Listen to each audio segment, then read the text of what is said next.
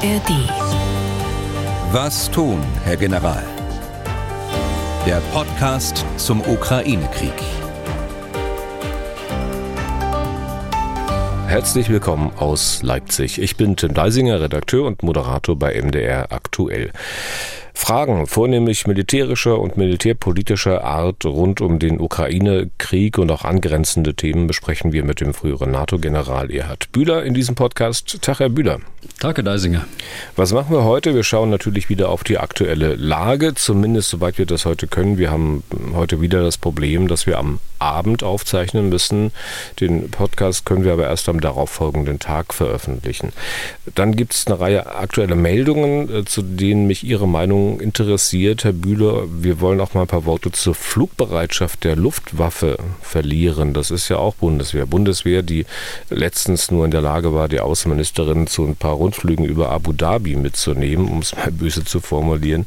Frau Baerbock wollte ein bisschen weiter weg. Das hat die Flugbereitschaft nicht geschafft. Dieses Thema äh, machen wir am besten gleich nach der aktuellen Lage. Vielleicht nur mal ganz kurz so viel, damit ich jetzt nicht so lange alleine rede. Herr Bühler, ähm, fällt das bei Ihnen auch in die Kategorie peinlich, was da passiert ist? Das haben wir ja des Öfteren gehört.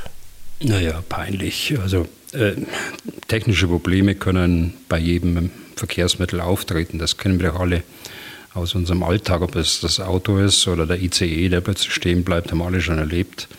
Oder eben auch bei einem Flugzeug haben wir auch schon alle erlebt. Das ist sicher für die Beteiligten also insbesondere für die Crew, und das weiß ich, dass das die unheimlich belastet, äh, aber auch die Passagiere, allen, allen voran die Außenministerin, unangenehm und ärgerlich, gerade bei so einer internationalen Reise über eine Woche hinweg.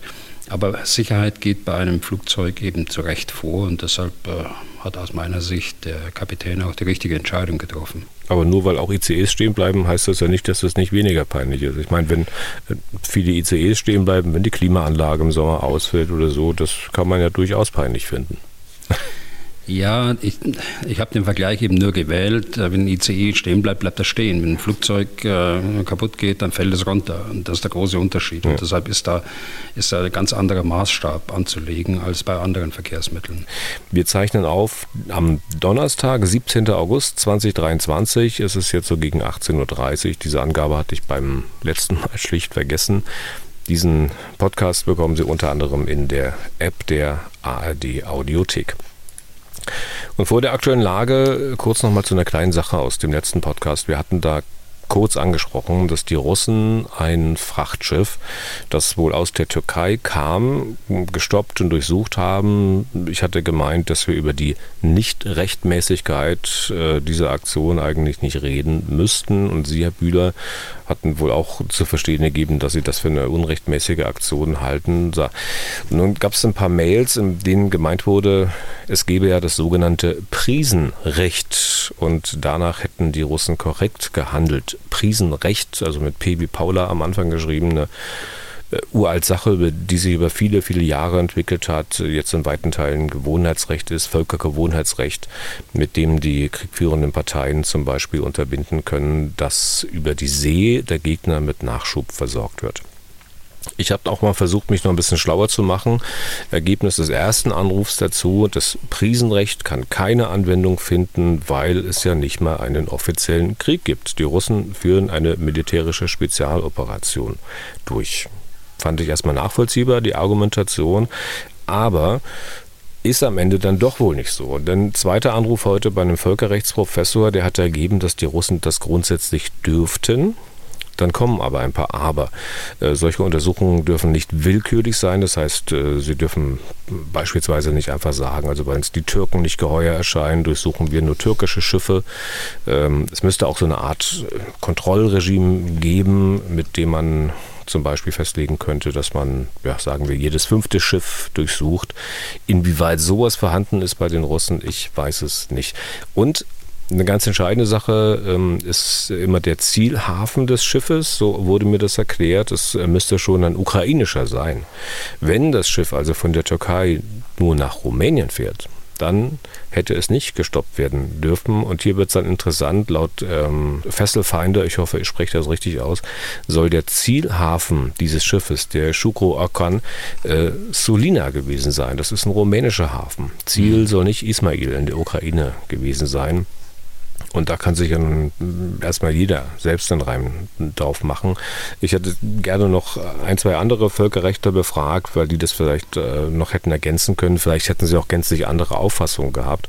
Herr Bühler, mein Vorschlag ist, äh, wir bleiben mal dran noch an der Sache. Wir fahnden mal nach einem Völkerrecht, vielleicht auch nach einem, der sich ganz besonders mit dem Seekriegsrecht auskennt, den wir dann in den Podcast einladen der kann ja vielleicht auch eine ganze Reihe andere Sachen noch erklären, die immer wieder nachgefragt werden. Also ich bin ja kein Völkerrechtler. Sie, Herr Bühler, haben auch mal betont, dass Sie keiner sind, dass Sie also kein wirklicher Rechtserklärer sein können. Wie haben Sie es formuliert? Sie waren ja nur Anwender des Völkerrechts. Ja. Und äh, vielleicht hört uns ja sogar einer der vielen renommierten Experten in der Republik in Sachen Völkerrecht äh, oder natürlich auch der Expertinnen, der oder die Lust drauf hat, mal mit uns äh, hier ins Gespräch zu kommen. Dann auch einfach schreiben an general.mdraktuell.de. Wäre toll. Wir würden uns ja. freuen. Jetzt habe ich Sie mal mit vereinnahmt, Herr Bühler. Ich nehme an, ich hoffe, es ja, geht doch, Ihnen auch doch. so. Aber vielleicht darf ich zwei Sätze dazu Na sagen. Klar. Ich, äh, ich finde das gut, dass wir hier auch inhaltlich eine Debatte führen mit unseren äh, Hörern und Hörerinnen und bin dankbar für den Hinweis. Aber vielleicht nochmal in der Sache. Also das Brisenrecht, das kommt ja aus einer längst vergangenen Zeit. Es gehört tatsächlich zu dem großen Topf äh, des Völkergewohnheitsrechts, aber es ist eben von den großen Seemächten, äh, Spanien mit seiner Armada, insbesondere aber England äh, mit der, mit der Royal Navy, ähm, geprägt worden und aus dieser Zeit stammt das. Und wenn ich das übertrage, was wir in den letzten Jahren erlebt haben, dann hat sich äh, das äh, Völkerrecht verändert und es haben sich auch Gewohnheiten verändert. Und deshalb sage ich im, im vollen Bewusstsein, dass es dieses äh, gibt, dieses Brisenrecht aus dem 17. oder 16. Jahrhundert, sage ich, das ist heute nicht mehr zeitgemäß. Und da äh, muss auch im Völkerrecht äh, dann das vom Topf Gewohnheitsrecht in das ausdrückliche Verbot rübergeschoben werden. Äh, denn es kann ja nicht sein, dass ein ein Flaggenstaat angegriffen wird durch so eine Durchsuchung, so muss man das ja sehen. Auch wenn man sich die Bilder anschaut, die im Internet von den Russen selbst veröffentlicht worden sind, wie die äh, russischen Soldaten da an Bord gegangen sind, äh, die Besatzung auf die Knie gezwungen haben, äh, die Hände hinter den Kopf. Also das ist nicht weit von einem Einsatz eines Spezialkommandos gegen Terroristen oder andere Gewalttäter entfernt und hat nichts damit zu tun, dass man hier einfach nur das Schiff inspizieren will, ob es Waffen trägt oder nicht. Also insofern äh, würde ich auch in einer Diskussion äh, mit jemandem, der sich hier stellt, auch die, diesen Standpunkt vertreten. Äh, Völkerrecht muss sich weiterentwickeln. Es hat äh, schlechte Bestandteile im Gewohnheitsrecht. Schlechte Gewohnheiten müssen sich aber ändern und darauf müssen wir, glaube ich, achten.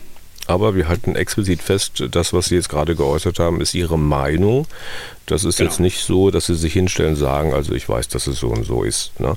Richtig. Ähm, warten wir auf die Diskussion. Vielleicht meldet sich ja wirklich tatsächlich eine Völkerrechterin oder ein Völkerrechtler oder speziell Sie Kriegsrechtler. Die aktuelle Lage, Herr Bühler, hier würde ich heute mal auf den ausführlichen Gang entlang der Front verzichten ähm, und ich würde Sie deswegen mal bitten, Herr Bühler, kurz einen groben Überblick zu geben, die Brennpunkte nochmal zu benennen und äh, vielleicht zu sagen, ob es dort große Veränderungen im Vergleich zum Dienstag gibt. Also die Ukraine greift äh, im Süden entlang der bekannten Angriffsachsen und im Raum von Bachmut äh, weiter an und hat äh, an den Angriffsachsen Richtung Melitopol und Berdiansk äh, weitere Teile der bereitgehaltenen Offensivkräfte eingesetzt. Nachdem dies bereits äh, zur Verstärkung der Verteidigung im Norden äh, Anfang der Woche geschehen ist. Dort im Norden greifen die Russen unvermindert an bestätigt ist jetzt, dass sie mit ersten Teilen etwa sieben Kilometer vor der Stadt äh, aufgetaucht sind. Ich gehe davon aus, dass die Ukraine im Norden unter Nutzung jetzt äh, der eigenen Verteidigungsstellungen ostwärts Kopjansk, die ja stark ausgebaut sind, und mit Hilfe der Verstärkungskräfte weiterhalten kann. Aber man muss feststellen, dass äh, der operative Entlastungsangriff der Russen im Norden bisher erfolgreich war. Die Ukrainer mussten tatsächlich Reserven einsetzen, um die Angriffe zu stoppen. Reserven, die mutmaßlich äh, bei der Offensive im Süden äh, vorgesehen waren. Im Süden gehe ich davon aus, dass der Angriff der Ukraine äh, mit frischen Kräften weiter fortgeführt werden kann, auch wenn es sich abzeichnet, ähm, dass sie es gegen die bisher durchaus erfolgreiche Verteidigung der Russen weiter schwer haben werden. Aber die Ukrainer setzen ihren indirekten Ansatz, die Russen von ihrer Versorgung abzuschneiden und vor allen Dingen die Artillerie zu dezimieren, weiter fort. Ein weiteres Vorrücken der Ukraine wird äh, durch diesen Ansatz erleichtert werden oder ermöglicht werden. Und äh, dazu passt, dass die Russen im Grunde genommen im Süden keinerlei Reserven haben, die sie auf operativer Ebene dort einem Angriff entgegenstellen könnten. Zu den Truppenteilen, die die Ukraine einsetzen, will ich gleich noch was fragen. Äh, zuvor mal noch ähm, zu den Luftoperationen der Russen. Sie hatten am Dienstag ja noch gesagt, dass noch nicht ganz klar sei, welche Ziele die Russen da in der Westukraine angegriffen haben. Auch ziemlich massiv. Nun wissen wir zumindest von den Angriffen auf Lusk, das ist äh, also eher im Nordwesten des Landes, dass ein Ziel eine Kugellagerfabrik war. Da gab es auch Tote. Ähm, das wäre dann offenbar ein Ziel, das die Russen möglicherweise als wichtig erachtet haben für die Rüstungsproduktion in der Ukraine?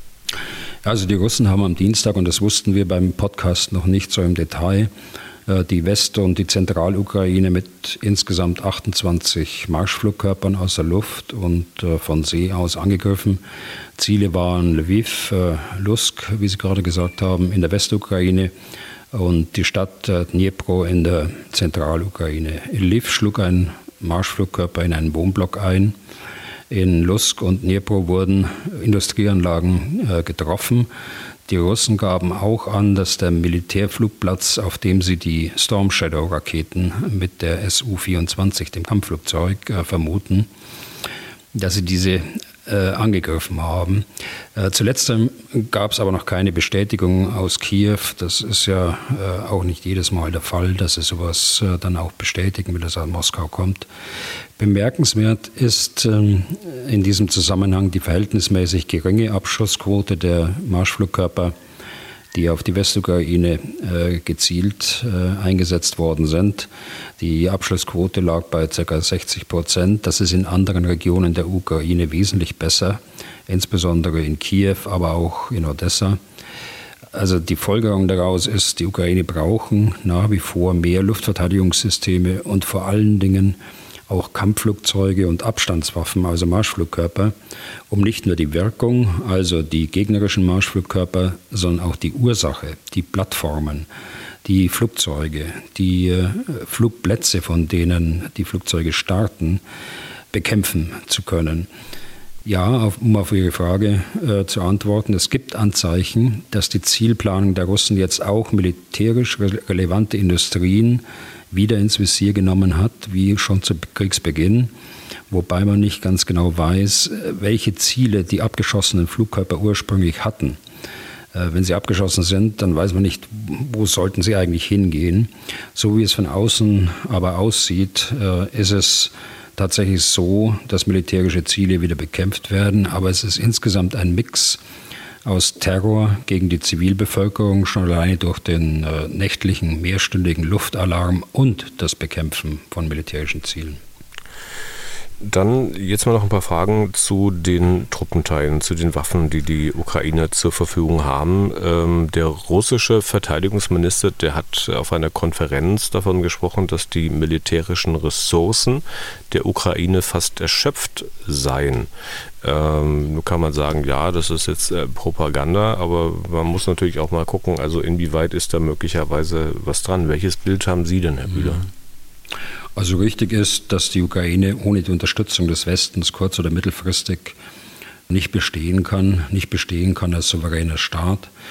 Und klar ist auch seit Kriegsbeginn, und das haben wir ja auch häufig genug äh, besprochen, dass Russland als großes Land viel eher die Ressourcen hat, personelle Material, die sie unbehelligt im Übrigen von militärischem Geschehen in der Ukraine für militärische Zwecke bereitstellen kann, auch wenn die Sanktionen hinderlich sind. Äh, aber eine Beschaffung von Hochtechnologien über Umwege findet eben doch äh, äh, statt, auch wenn die Umwege nicht erlaubt sind.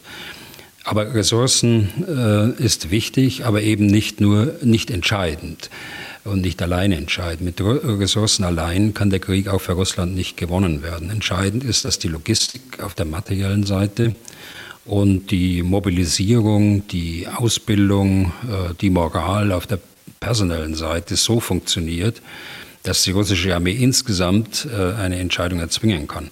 Und da sind erhebliche Zweifel angebracht.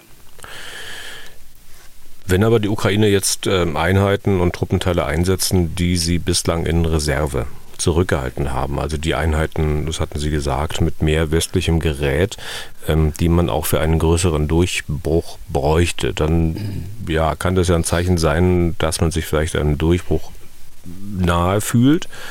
Das wäre vielleicht die optimistische Sicht auf die Dinge, kann aber doch eben auch ein Zeichen von sehr stark geschwundenen Ressourcen sein, von Ressourcen, die natürlich endlich mhm. sind, was man auch mit Moral nicht äh, sozusagen aufheben kann. Das wäre dann eher die pessimistische Sicht auf die Dinge oder wäre es dann doch tatsächlich die realistischere? Also ich glaube, es zeigt, dass die Ukrainer kurzfristig entlang der Angriffsachsen im, im Süden genügend Truppe haben, um die enorme Belastung der Truppenteile in der vordersten Front dadurch zu entlasten, dass äh, frische Kräfte zur Ablösung eingeführt haben. Entscheidend ist, dass sie weiterhin Reserven zurückhalten, um auf unvorhergesehene Entwicklungen reagieren zu können. Also, dass sie Reserven entweder aus den Kräften, die sie aus der Front genommen haben, die sie abgelöst haben, wieder regenerieren oder Truppenteile aus anderen Regionen heranführen oder äh, weitere äh, Offensivkräfte bereitstehen, um diese Aufgabe durchführen zu können. Also ich glaube, man kann noch längst nicht sagen, wie eine sonst von mir geschätzte Tageszeitung heute äh, getitelt hat, das letzte Ass im Ärmel. Also da ist Bezug genommen worden auf die Luftlandebrigade 82, die eben die Marder und die Striker und den britischen Kampfpanzer Challenger enthält. Mhm. Das ist sicher nicht der Fall, äh, dass jetzt äh, die Ukraine praktisch ohne Reserven operiert. Aber es ist ja an westliche Technik äh, auch mittlerweile wirklich so einiges auf der Strecke geblieben kann man ja an den entsprechenden Datenbanken nachlesen. wenn dann nur tröpfchenweise was nach kommt, na, dann braucht man ja am Ende keine höhere Mathematik, um zu wissen, wohin das läuft. Ja, natürlich ist auch äh, westliches Material auf der Strecke geblieben. Äh, nicht so viel, wie aus Russland behauptet wird. Die haben ja behauptet, dass mehr zerstört worden ist, als überhaupt geliefert worden ist. Aber es ist richtig, es äh, ist der eine oder andere Leopard 2 auf der Strecke geblieben, beziehungsweise beschädigt worden. Einer ist total zerstört worden. Das ist alles richtig. Es wäre ja auch blauäugig zu sagen, dass dieses Material, nur weil es aus dem Westen kommt, unverwundbar ist. Äh, und äh, Folgerung daraus ist, dass eben der kontinuierliche Nachschub äh, folgen muss an Material, an Munition. Und wenn das nicht von der Ukraine selbst kommt, dann muss der Westen eben weiter engagiert unterstützen. Dann haben wir die politischen Diskussionen um ein mögliches Ende des Krieges. Und jetzt ist Ihnen möglicherweise klar, dass ich ihn gleich mit den Äußerungen des Stabschefs äh, von NATO-Generalsekretär Stoltenberg komme. Genau. Stian Jensen heißt er. Ein Stabschef ist ja auch nicht irgendwer. Und wenn der öffentlich verkündet, dass eine Lösung darin bestehen könnte, dass die Ukraine auf Territorium verzichtet und dafür im Gegenzug in die NATO kommt, öffentlich verkündet, mhm. dann finden mhm. Sie, Herr Bühler, dass wir ja, es war mir klar, dass Sie damit kommen. Wir haben vorher nicht darüber gesprochen, aber als ich das gelesen habe, wie gesagt, das wird Thema äh, von Herrn Deisiger im Podcast werden. Die Aussagen haben ja weltweit Aufsehen erregt, äh, vor allen Dingen in den Medien, äh, Empörung auch in der Ukraine, sofortiges Nein in, in Russland, erstaunliches Stillschweigen bei den NATO-Nationen. Kommt vielleicht da gleich nochmal drauf zurück. Aber insgesamt muss man wissen, äh, der Stian Jensen ähm, ist Direktor des persönlichen Büros von Generalsekretär Stoltenberg. Er ist weder Generalstabschef, wie eine norwegische Zeitung geschrieben hat, äh, noch ein Stabschef in der NATO, wie die meisten anderen dann es äh, übersetzt und abgeschrieben haben. Er ist ein norwegischer Karrierediplomat, ein sehr guter sogar, der seit vielen Jahren bei der NATO ist seine Aufgabe ist seit einigen Jahren, äh, das Büro von Herrn Stoltenberg zu leiten. Er ist für die Organisation der Arbeit im Private Office, so heißt das im NATO-Deutsch, des Generalsekretärs zuständig und sorgt für die relevanten Informationen aus dem internationalen Stab für den Generalsekretär und äh, auch aus dem militärischen Stab der NATO. Er hat an einer Podiumsdiskussion in einer kleinen Stadt in äh, Südnorwegen teilgenommen. Ich äh, vermute mal, dass das seine Heimatregion ist, denn es ist zurzeit Urlaubszeit und äh, die Bilder, die ich sah, sahen auch so aus, als ob er dort im Urlaub da sitzt, in einem kleinen äh, Kreis äh, einer Think Tank-ähnlichen Organisation. Und bei dieser Veranstaltung sind seine Äußerungen gefallen.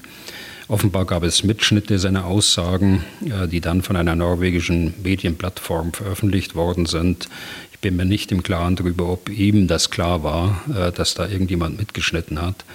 Also wir kennen den Zusammenhang nicht, in dem die Aussagen gefallen sind. Wir, sind, wir kennen die, die äh, Fragestellungen, wir kennen nur die, die Aussagen. Und das muss man in der Wertung, glaube ich, äh, berücksichtigen. Wie finde ich das? War Ihre Frage natürlich nicht gut. Mhm. Das kann man ja im internationalen Medienecho auch ablesen. Aber das weiß Herr Jensen äh, mit Sicherheit mittlerweile auch ganz genau. Nun haben Sie sich. Ähm ich sag's mal böse, gerade Mühe gegeben, das ein bisschen klein zu reden. Haben erzählt, dass das keine entscheidende, keine so entscheidende Person ist, äh, zwar ein sehr guter Diplomat, aber eben doch kein, kein, kein Stabschef im herkömmlichen Sinne. Diese Podiumsdiskussion hat in einem kleinen Kreis, in einer kleinen Stadt stattgefunden. Und klar ist ja, dass auch Jensen sich dann letztlich nur bei seinen Äußerungen innerhalb politischer Beschlüsse der NATO-Staaten bewegen kann. Und klar ist ja auch, dass die NATO das als Organisation nicht entscheidet. Ähm, und auch klar, dass der erste Teil der angesprochenen Lösung allein bei der Ukraine liegt. Aber Herr Bühler, ähm, allein die Tatsache, dass Jensen solche Überlegungen öffentlich macht, ist doch ein, ein politisches Signal ein fatales, kann man sagen, aber es zeigt doch, worüber offenbar tatsächlich hinter den berühmten verschlossenen Türen gesprochen wird. Auch wenn der Jensen mittlerweile ja gesagt hat, dass es ein Fehler gewesen sei, dass er sich so geäußert hat. Ich, ich komme gleich dazu, aber äh, nochmal zum Stichwort Kleinreden. Ich habe nicht das nicht kleingeredet, sondern ich habe einfach nur die Fakten äh, gebracht. Ich habe mal eingeordnet, wo dieser Mann zu finden ist. Und er ist mitnichten eine führende Persönlichkeit in der NATO, sondern er ist ein Büroleiter wie auch ein Minister bei uns oder der Kanzler oder die Kanzlerin einen äh, äh, Büroleiter hat oder hatte. So muss man ihn einschätzen. Ein Mann natürlich von, von Einfluss dort äh, im, im, internationalen Stab, aber keiner, der autorisiert ist äh, und auch äh, möglicherweise die Gesamtlage so im Blick hat, äh, dass es sich dort kompetent äußern kann.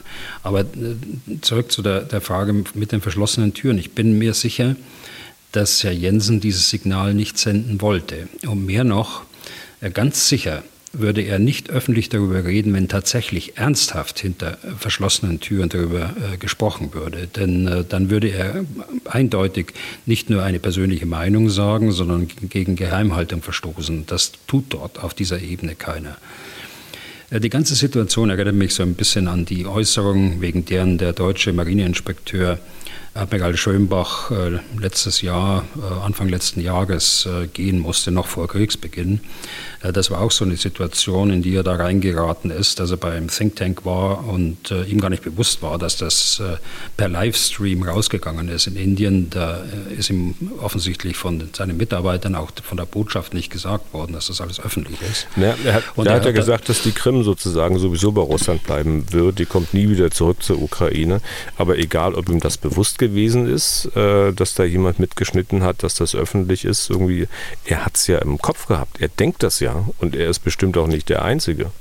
Ja, das ist unbenommen. Ich meine, das, wir wollen jetzt nicht über Schönbach sprechen und das Ganze wieder aufwärmen, das ist viel zu zu harsch reagiert worden, äh, glaube ich. Äh, und an dem Beispiel Jensen können Sie sehen, dass es anderen auch passieren kann. Es ist Politikern auch schon gegangen. Es ist mir persönlich auch schon so gegangen, dass ich im Nachgang zu solchen Veranstaltungen mir überlegt habe, was hast du da eigentlich gesagt?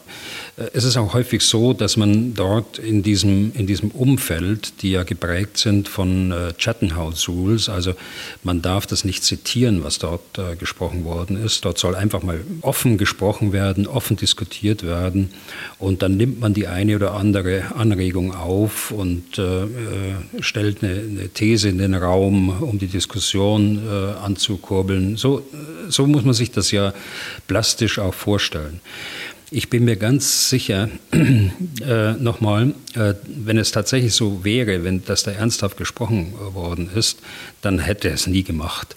Äh, ganz sicher ist aber auch, dass äh, in Vorbereitung von Friedensverhandlungen auch über Szenare gesprochen werden muss. Und das haben wir ja auch schon äh, gesprochen. Was wäre, wenn, ist aber die Frage, was wäre, wenn Russland auf die Forderung der Ukraine eingehen würde, seine, seine äh, Truppen zurückzuziehen?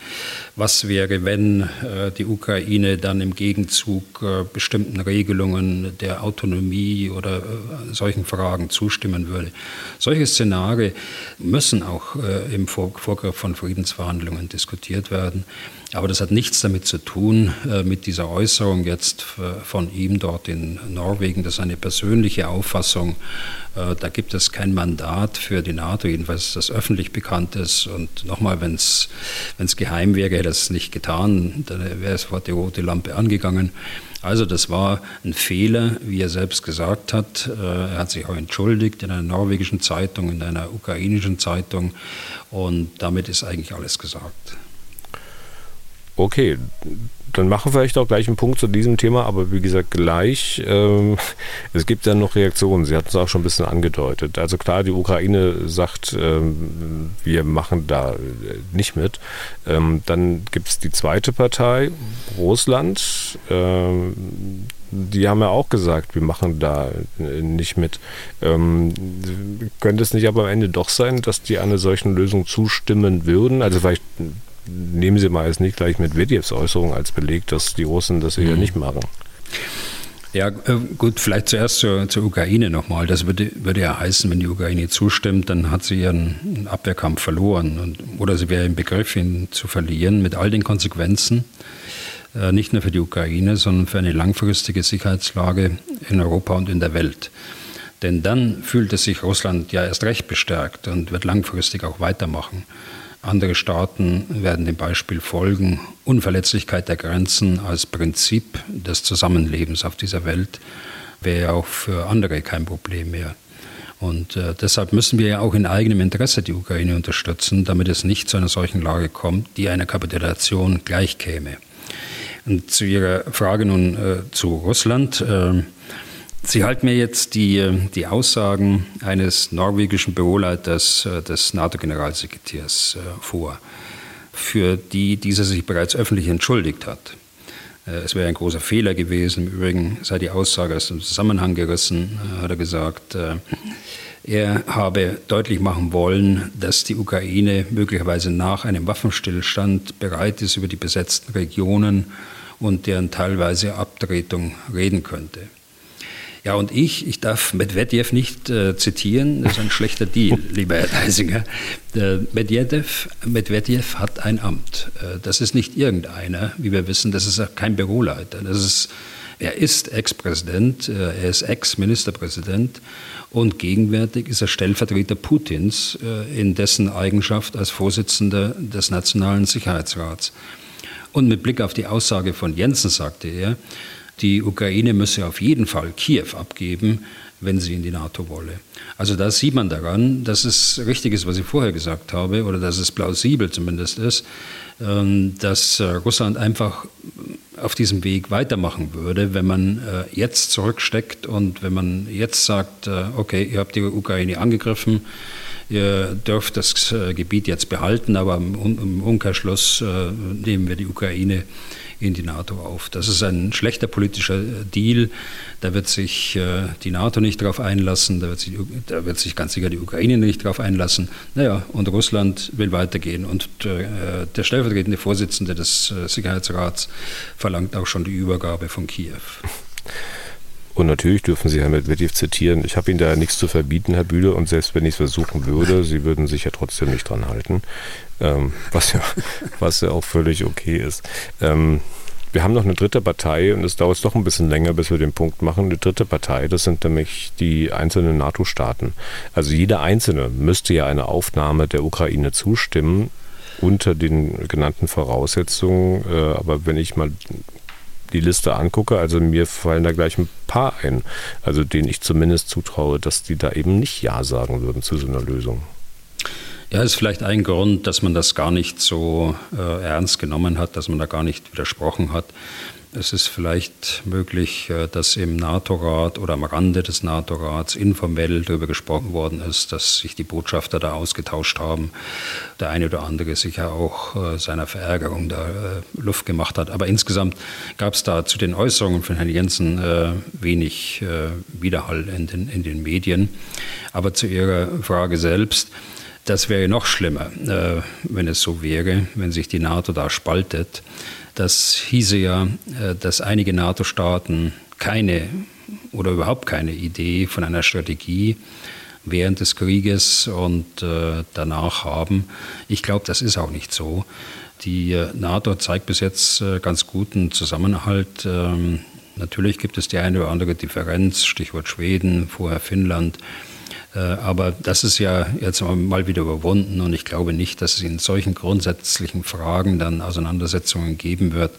Das wird man hoffentlich äh, so gründlich vorbereiten, dass es dann auch einvernehmlich im ersten Schritt gelingt, was auch immer man beschlossen hat. Okay, dann ist jetzt der Punkt gesetzt äh, unter die aktuelle Lage und unter die Nachfragen zu aktuellen Meldungen.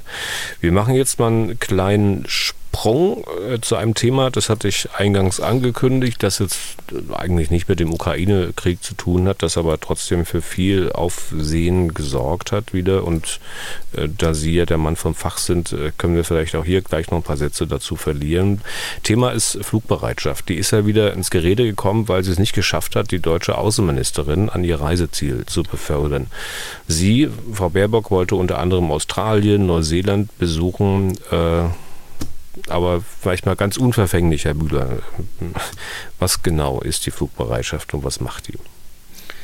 Also die Flugbereitschaft der Bundeswehr ist ähm, ein militärischer Lufttransportverband, ein Geschwader. Die haben über 1000 Soldaten in diesem Verband. Ähm, sie haben den Auftrag, den weltweiten Lufttransportbedarf äh, im Personentransport und auch im Materialtransport sicherzustellen.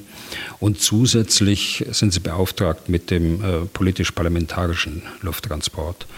Also zurzeit, äh, wenn Sie die Anzahl der Flugzeuge nehmen, zurzeit haben Sie 16 Flugzeuge. Und äh, die Typen sind äh, zwei große Airbus A350 Langstreckenflugzeuge eine weitere ist in der Endfertigung, die wird 2024 äh, geliefert. Dann haben sie zurzeit noch die zwei A340. Einer davon war äh, dort äh, in Abu Dhabi kaputt gegangen. Drei A321, drei A319 Flugzeuge haben sie und äh, drei äh, Geschäftsreiseflugzeuge vom Typ Global 5000 und nochmal drei vom äh, Typ Global 6000. Das sind also insgesamt 16 äh, Flugzeuge. Äh, zwei sollen ausgemustert werden, so nach den gegenwärtigen Planungen äh, oder bisher gültigen Planungen im September und der nächste im Mitte nächsten Jahres und einer kommt dazu, sodass es insgesamt die Zahl dann 15 erreicht wird. Aber ich sage nochmal, Lufttransportverband, äh, von diesen äh, jetzt 16 äh, Flugzeugen ist ein Flugzeug komplett militärisch. Das ist das Flugzeug, das für den Vertrag oder die Überwachung des Vertrages offener Himmel, Open Sky, zur Verfügung steht. Das ist also ein A319 voll mit Sensorik, in dem Überflüge gemacht werden über die Vertragsstaaten oder gemacht wurden. Russland ist ja aus dem Vertrag ausgetreten. im Augenblick, also dass es quasi wie eine Fehlinvestition aussieht, jedenfalls was Russland angeht. Und ähm, es sind zwei A321 äh, graue Truppentransporter, also mit einer einfachen Bestuhlung, äh, Frachtraum, äh, wo Soldaten nach Mali gebracht werden oder äh, in andere Einsatzgebiete der Bundeswehr oder in den USA in die Ausbildung. Also solche äh, Art von Transporten werden damit gemacht.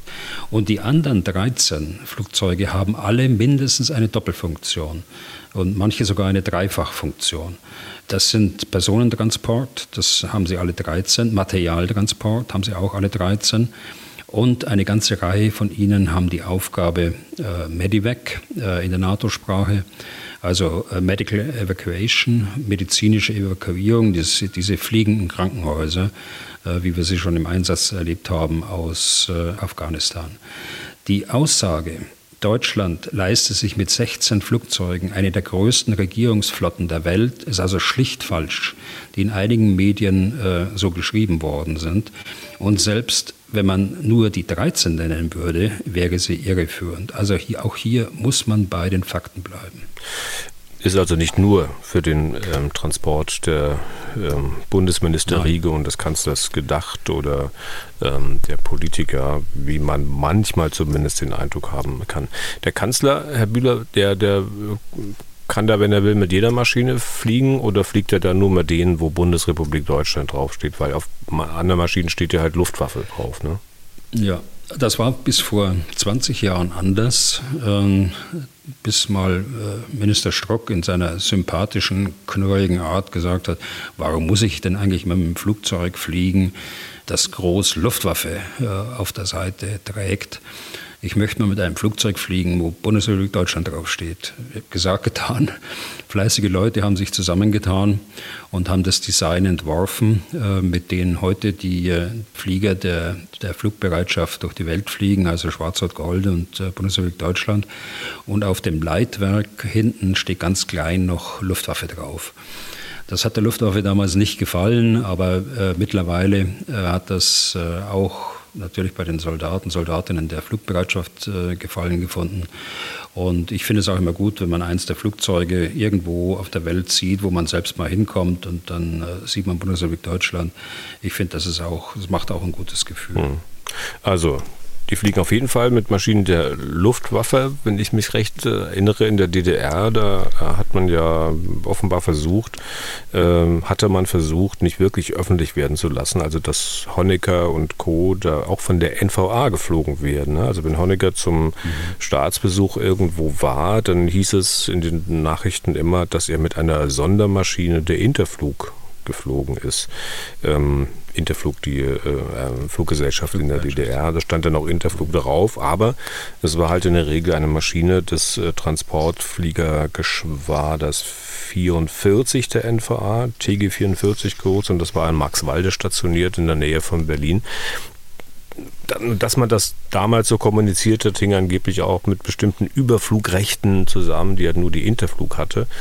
Auf jeden Fall, Herr Bühler, ist man in der Bundesrepublik da schon seit eh und je offener in, der Kommunikation, wahrscheinlich auch in anderen Staaten. Ne? Ich will das jetzt nicht vergleichen, das wusste ich auch gar nicht. Ähm, also mit Überflugrechten hat es gar nichts zu, kann es gar nichts zu tun haben, denn die Luftwaffe hatte ja auch Überflugrechte im Einzelfall. Jeder diplomatische politische Besuch muss ja äh, angekündigt werden und muss vom äh, Gaststaat genehmigt werden und von den anderen Staaten, die überflogen werden. Also das ist eine Ausrede, wenn das so war, die hm. da von irgendjemand äh, gesagt worden ist.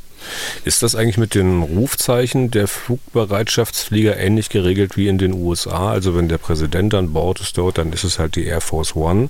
Äh, es ist nicht immer nur diese Boeing 747.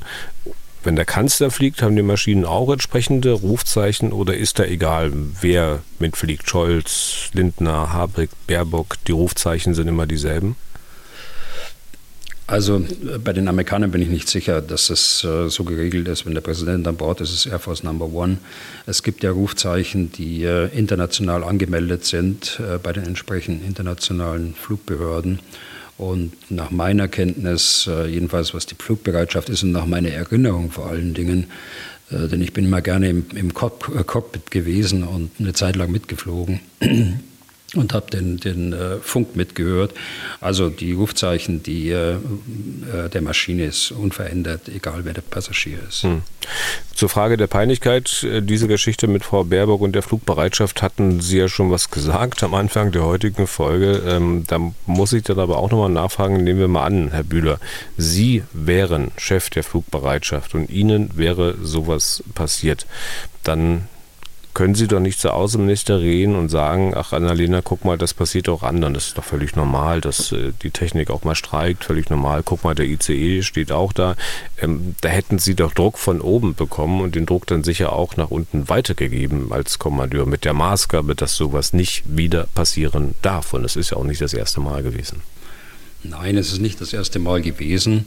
Aber wir haben äh, vor einigen Jahren noch, als ich im Ministerium war, Untersuchungen gemacht, gibt es äh, dort Auffälligkeiten, gibt es mehr äh, Schäden äh, bei der Flugbereitschaft als bei den großen Fluggesellschaften. Und das ist nicht der Fall. Es lässt sich statistisch nicht beweisen, dass äh, die Flugbereitschaft unzuverlässig ist, äh, technisch unzuverlässig. Äh, unangenehm und ärgerlich ist allemal, aber letztlich trifft die Crew keine Schuld. Also die Maschinen werden, weil sie ja jederzeit auch im politisch-parlamentarischen Raum eingesetzt werden, nicht nur für die Regierungsmitglieder, sondern auch für die Spitzen der Fraktionen im Deutschen Bundestag, für den Bundespräsidenten, Bundestagspräsidenten, und für Delegationen äh, von Parlamentariern, die in die USA beispielsweise reisen, dann auf Anforderung des Präsidenten oder jetzt der Präsidentin des Deutschen Bundestages.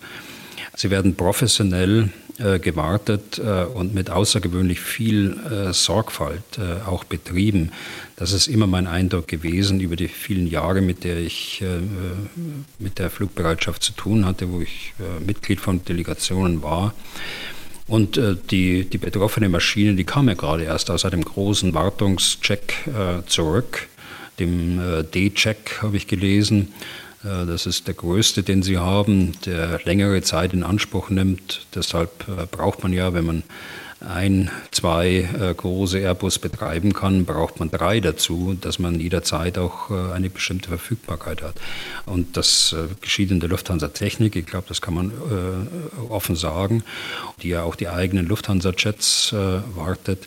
Die großen Fluggesellschaften haben den Vorteil, dass sie viel, viel mehr Flugzeuge haben dass, äh, wenn Ausfälle da sind, ganz anders reagiert werden kann, dass schneller reagiert werden kann, dass es auch nicht so auffällig ist, äh, wenn mal ein Passagier ein paar Stunden warten muss, äh, so wie es mir auch schon gegangen ist, oder wenn mal ein Flug völlig ausfällt. Auch das ist nicht so auffällig, wenn, als wenn die Bundesministerin mit einer großen Delegation mit vielen Journalisten dort nachts in, in Abu Dhabi strandet. Letzte Frage dazu, Herr Bühler. Die Linken Bundestagsabgeordnete Gesine Lötsch, die hat äh, gleich eine Lösung für das alles präsentiert. Sie meinte, Mensch, Leute, macht's doch unserer Fraktion einfach nach und löst die Flugbereitschaft ganz auf. Also das mit der Fraktion hat sie natürlich nicht gesagt, aber passte gerade ganz gut. Es geht ja auch Dietmar Bartsch als Fraktionschef von der Stange. Die Empfehlung von Frau Lötsch auf jeden Fall, alle sollen Linie fliegen. Das sei auch besser fürs Klima. Ich vermute mal, dass sie das äh, nicht gut heißen würden, nicht bei der Personenbeförderung der ähm, Minister, Abgeordneten und wem auch immer. Und natürlich auch nicht, was die, die, die Transporte, die die Flugbereitschaft zu machen hat, betrifft. Naja, ich kann das nicht gut heißen. Äh, es ist ja auch in der, in der Sache nicht richtig. Also ich finde, bei allem Respekt vor gewählten Abgeordneten, den wir Militärs immer haben, das muss ich äh, dazu sagen. Aber hier werden einfach Neidfaktoren äh, bedient, äh, Vorurteile bedient. Und äh, Frau Lötsch ist ja nicht irgendeine Abgeordnete. Sie war ja jahrelang Vorsitzende des äh, Haushaltsausschusses. Sie hat die Arbeit äh, dieses Ausschusses geleitet. sie hat dessen Abstimmungen über das Budget des Verteidigungsministeriums und im Einzelnen das Budget der Flugbereitschaft bestimmt mit ihrem Ausschuss. Sie hat äh, dabei äh, berücksichtigen müssen, und das wird dann in solchen Haushaltsberatungen auch mit einbezogen, die Aufgaben äh, des jeweiligen Bestandteils der Bundeswehr, hier Flugbereitschaft und Wir haben neulich gesprochen über die Parlamentsschleife, die 25 MIO-Vorlagen. Und äh, das, da wird sie zum Vorteil eigentlich für die Bundeswehr. Und sie hat mit ihrem Ausschuss über jedes Flugzeug, die kosten ja alle mehr als 25 Millionen, über jedes Flugzeug auch äh, abgestimmt und äh, hat die Beschaffung eines solchen Flugzeugs gebilligt, auch bei der äh, A350 auch wenn sie persönlich vielleicht oder für die Linken sich der Stimme enthalten hat oder gebilligt, aber sie war im äh, Untersuchungsausschuss und müsste es eigentlich besser wissen. Und wenn Sie erlauben, beschreibe ich mal, wie das abläuft bei der äh, Flugbereitschaft. Erlauben Sie das? Ich hatte es schon angedeutet, ich habe da gar nichts zu erlauben, Herr Bühler. Machen Sie einfach, erzählen Sie.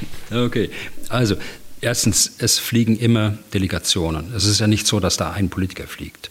Es fliegen äh, dort Delegationen, Amtsträger äh, mit ihren Begleitungen, Wirtschaft, äh, Wirtschaftsführer, Zivilgesellschaft, Verbandspräsidenten, Präsidentinnen, äh, jede Menge Journalisten, Sicherheitsbeamte. Das ist ein Umfang von 100, äh, manchmal 150 Personen, die dort reisen. Der Vorschlag nun, dass diese, äh, eine solche Delegation zivile Flugzeuge, Linienflugzeuge, von Charter spricht ja keiner, von Linienflugzeugen nimmt, ist in meinen Augen absurd. Und das ist auch eine Zumutung für das Empfängerland, eine Delegation aufzunehmen, noch mit dem Kanzler oder mit der Außenministerin, die nun mit mehreren Linienmaschinen anfliegt. Stellen Sie sich das mal vor. Zweitens, das sind keine Ferienflieger, sondern diese Flieger sind auf dem Flug äh, von Europa nach Amerika Arbeitsplätze. Man fliegt dort äh, neun Stunden zwischen Berlin und Washington und diese neun Stunden wird intensiv gearbeitet in der Delegation. Da werden die einzelnen Bestandteile nochmal besprochen, der, der äh, Besuchsabschnitte inhaltlich wird nochmal, werden Schwerpunkte gesetzt, wird nochmal wiederholt, was, was die Position der Bundesregierung ist. Es findet statt äh, zu irgendeinem Zeitpunkt ein Pressegespräch mit den mitreisenden Journalisten. Es finden bilaterale Gespräche mit den äh, äh, Wirtschaftsleuten oder mit den Verbandschefs äh, vom Gewerkschaftsbund oder, oder von anderen äh, Verbänden statt. Also hier wird gearbeitet. der dritte Punkt ist die Erreichbarkeit. Ich erinnere noch, vor 20 Jahren war es nicht möglich, den Inhaber der Befehls- und Kommandogewalt, den Verteidigungsminister, im Flugzeug zu erreichen ähm, weiß es noch, der Minister war Sharping, es ist gerade der Artikel 5 äh, ausgerufen worden, zwei Tage nach dem Angriff auf New York und Washington. Und äh, der Minister und seine Delegation waren in der Luft und nicht erreichbar. Und das führte dazu, dass äh, die Maschinen nun ausgestattet worden sind, Zug um Zug, mit modernen Kommunikationsmitteln, auch geschützten Kommunikationsmitteln, mit denen der Kanzler und die äh, Minister und die Spitzen äh, des parlamentarischen Bereiches dort auch äh, in der Luft äh, kommunizieren können, mit wem sie gerade kommunizieren müssen. Also das ist ein entscheidender Punkt, der für eine Flugbereitschaft spricht.